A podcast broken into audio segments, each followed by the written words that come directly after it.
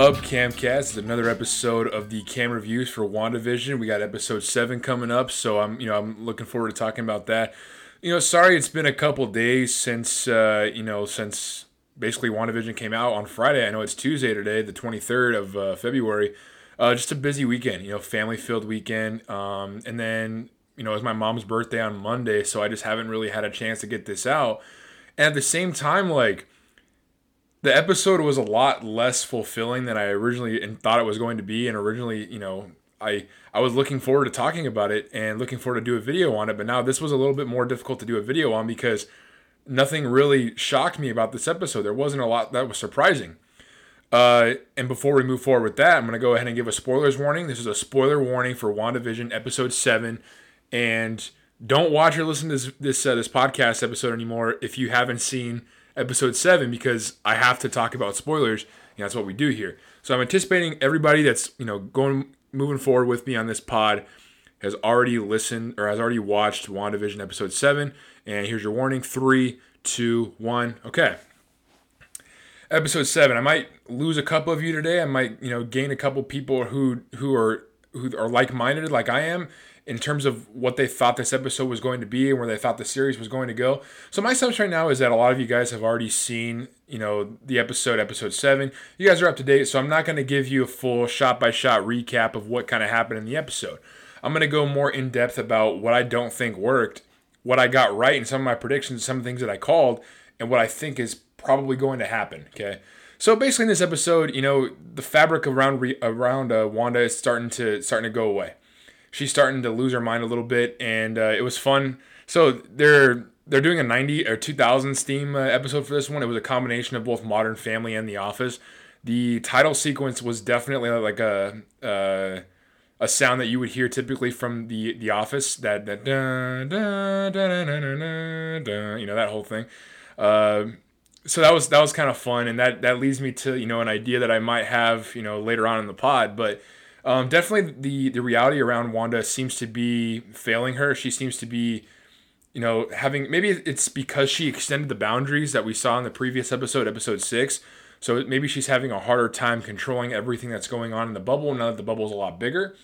Um, so there's that that's going on. At the same time, you have Darcy, who's now in the bubble, played by you know Kat Dennings' character, and Vision remembers her from the night before, and he basically wakes her up, and he, uh, Darcy tells him a little bit about what's going on. They're in a bubble, and you know stuff like that. So that was that was interesting. You know, Vision now has somebody who's aligned with him, who you know has a has a has a goal similar to his, trying to figure out what's going on, trying to save Wanda. So this is where my issue with the episode kind of begins. The previous episode, episode six, uh, Monica Rambeau and Jimmy Woo, they're on the you know on the hunt. They're trying to go to Monica's astrophysicist friend, who we think is going to be a big deal, and the, in this episode they they wind up going to this army camp where they have this this uh, this shit this I guess this six wheeled vehicle that's supposed to be able to infiltrate this uh, the hex you know the Scarlet Witches or Wanda's hex. But there's no reveal of the astrophysicist, or at least to my knowledge, there's not. So that was a huge letdown. You know, episode six and basically a lot of the show has kind of teased this mystery character, and we've gotten tidbits here and there. It's an astrophysicist. It's somebody who knows a lot about what's going on. It's a male, and we're not greeted by any males at this army base. It's just this six-wheeled, you know, uh, vehicle that's going to go inside the hex. A female colonel or major in the army, and that's pretty much it. So they're giving, you know, they give Monica the six-wheeled uh, vehicle that she's going to try to go into the hex with. It doesn't work, and then she basically, you know, the she goes back, she goes in on her own even though she knows that it's affected her molecular stream and, and her DNA in a certain way. So she forces her way through, and basically she becomes the new hero Photon. I got problems with this, okay? First of all, I knew it was going to happen. I think everybody and their mom knew that this was going to happen, but I just there's something about it that I just really don't really like. Um, it seems like everybody's kind of getting superheroes now or superpowers now in really corny, cheesy ways. I don't really I don't I didn't there's something about it that didn't quite work for me. I thought it was cool like I don't know enough about Monica Rambeau to really give a shit that she got powers and that she's now powerful. They're basically telling us like, yeah, this is the little girl that was in Captain Marvel. Her mom was a big deal. She was gone for 5 years. Now she needs powers. And they're making her oppose, you know, Hayward and he's being strung up as this bad character, which he probably is. I mean, I'm not going to disagree with that. He probably is. But they're giving, you know, Monica these these powers and we don't really know enough about Monica to really even care. You know, she gets out of the hex and she has these electromagnetic pulses that she can see with her eyes now. Her eyes are going blue. She ends in a superhero landing. She has two of them in this in this episode. Deadpool will be very happy very excited. Uh, I can see Ryan Reynolds as Deadpool somewhere in the MCU, just clapping and just yelling with excitement. Just you know, now that he's in the MCU in some capacity or another. But there's something about it that just doesn't it just doesn't quite sit right with me. And we knew it was going to happen. I just feel like it happened kind of. It was a, it was a little too campy for me, a little too corny, a little too cheesy.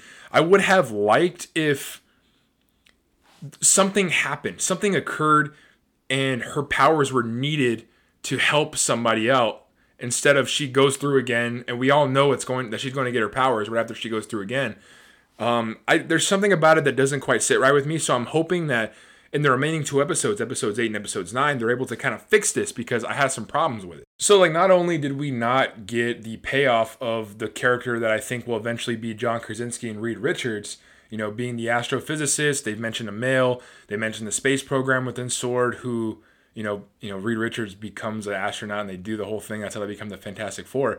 But then they give us the creation of a character that we don't really care about. You know, we don't care about Photon. This is WandaVision, right? we care about Wanda's what's going on with Wanda. We care about what's going on with Vision. Honestly, we care about what's going on with Jimmy Woo a lot more than we care about what's going on with Monica because Jimmy Woo is just awesome, right? Randall Park's just an amazing actor. He just eh, whenever he's on screen, it looks like he's just having the time of his life, and you can just see that as a viewer, and it's it's fun to watch.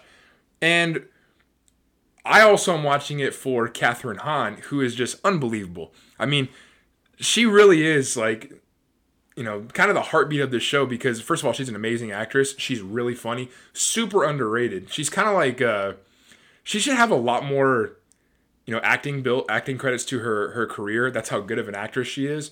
And you know, I, people know her from you know her her stints in Parks and Rec, Step Brothers, you know, a whole bunch of different things. I think I think she's in Bad Moms too. Um, but anyways, uh, she's great. And basically, like a theory that everyone had online is she was kind of behind everything, and she was.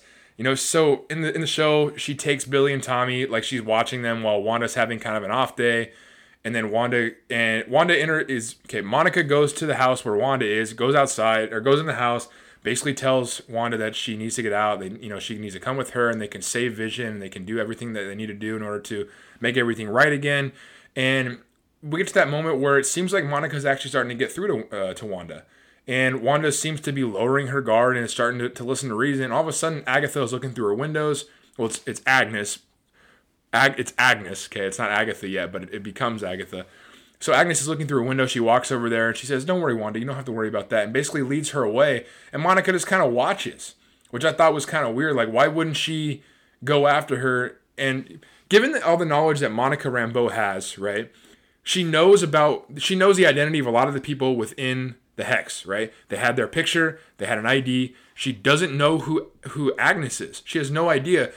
So wouldn't she think that it was a little weird to be off script for Agnes and to take Wanda away from a situation that nobody else seems to be taking Wanda away from? I think that was the problem that I had. It just seemed too like a little too campy. There are just some things that didn't quite line up for me, and I, I have a problem with that. I hope they can fix it in episodes eight and nine. So then it goes through, and uh, Wanda goes over to Agnes's house, and she goes down the basement because that's where Agnes says that Tommy and Billy are, which is really creepy because you know we don't know where her sons are. She goes down there, and all of a sudden the aspect ratio changes. You know, it goes from a full screen to like a, a more narrow screen, which is supposed to be. I people are saying it's the real world and the fake world. I don't think it is. I think it's partially the real world, but I also think it's partially when uh, Wanda has her guard down and she's more aware of what's going on and she's more she's not living in her fake reality. She's living in you know she's present in that moment. I think that's what happens. And basically it goes on and, and agnes who she's like my name's agatha harkness you know it's do you think you're the only person in westview with magical powers? And she you know it goes like this. Purple magic comes out gets wanda. It seems like wanda's kind of under some type of mind control at this point. So we have that going on. It's a dark like fortress type thing. There's a book that's uh, gleaming with magic, you know, in the background, a little dark, a little, little ominous, pretty good. Um, but it, again, like it's, it wasn't that surprising, you know. Everyone anticipated that Kathryn Hahn was the big bad. which leads me to probably my my theory at this point as to why they did this. I think Marvel's not dumb, right? I think that they knew that we would think that she was the big, the, the big bad, right? I, there's no one else that. And plus, it's it's the actress. We don't know who it is. We we know that the actress is really important, so therefore we would know that she would play a bigger role than just some side character within this show. So that makes me question who is the potential big bad of this show and who's going to be the main character that we see revealed later on that Paul Bettany and Elizabeth Olsen have, have talked about if it's not going to be Quicksilver. Uh, also, there's a end credit scene in this episode of of, uh, of WandaVision episode 7 with uh, Monica Rambeau going to the basement, opening it up, and Quicksilver goes over there and he's like, Snooper's to snoop. It's like 10 seconds long. Not much about it, but it does show that Quicksilver's still around and most likely being controlled by uh, by Agatha Harkness, who, after she uh, shows the audience who she is, she has this mini, I guess, uh, you know, theme song. It was Agatha all along, kind of played to the Munsters, the the the the sitcom from like the I think the seventies, kind of kind of like the the Addams Family, but a little bit different. And it kind of shows that she was behind a lot of the things that was going on. She was the person who seemed to be controlling Quicksilver when he talked to uh, Wanda when she opened the door, a couple other instances, the one involved with the the magical act, all that stuff. So, but I mean, we're not surprised. You know, we're we're not shocked that that's that's what that is. We kind of knew that Kathryn Hahn was going to be that person, so it's not a shock. It makes me think that there's got to be someone else at play here. There are two episodes left. They wouldn't show the villain this early on. I think that besides Hayward being a villain, because Hayward definitely wants to weaponize Vision, I have a feeling the main villain is either going. I think it's going. I don't think it's going to be Mephisto. I don't think it's going to be Mephisto at all. I think it's actually going to be Nightmare. Okay?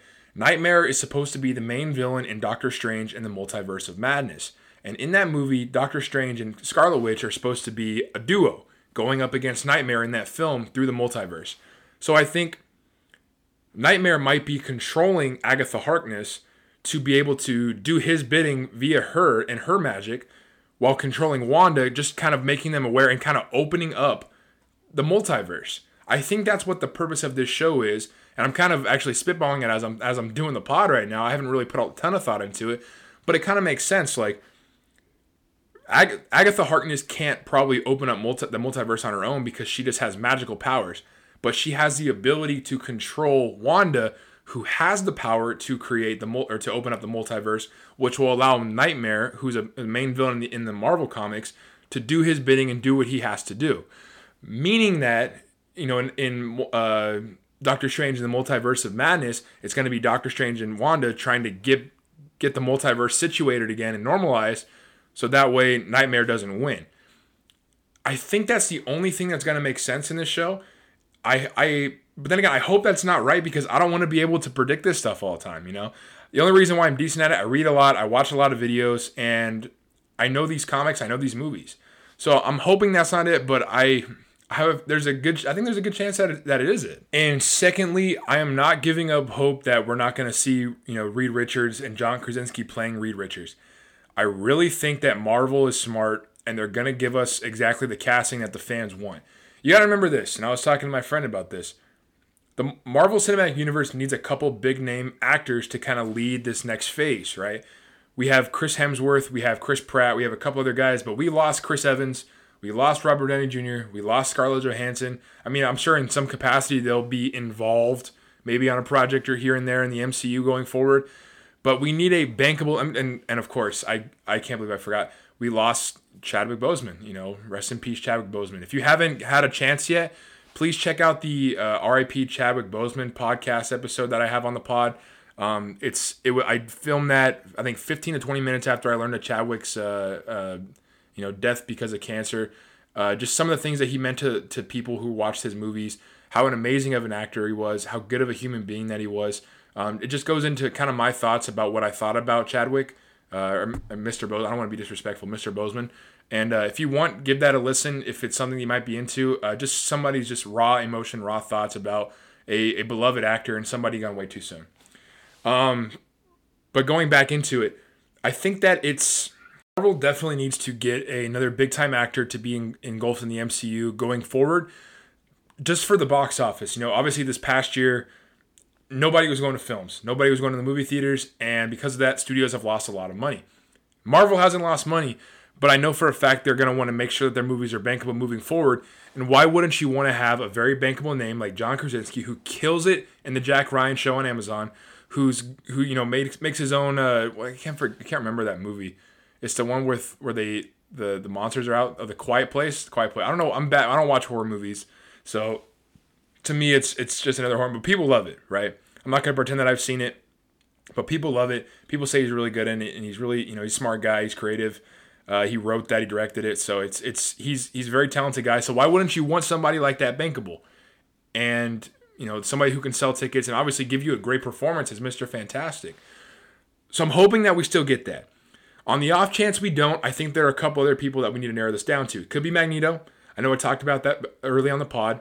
Could be Magneto. I don't think it will be, but I would love to see Michael Fassbender, uh, Michael Fassbender's Magneto somehow make his way into the show and into the MCU. That'd be great. Could be Professor X. That's a possibility. So if there's Professor X, Magneto will show up at some point or another.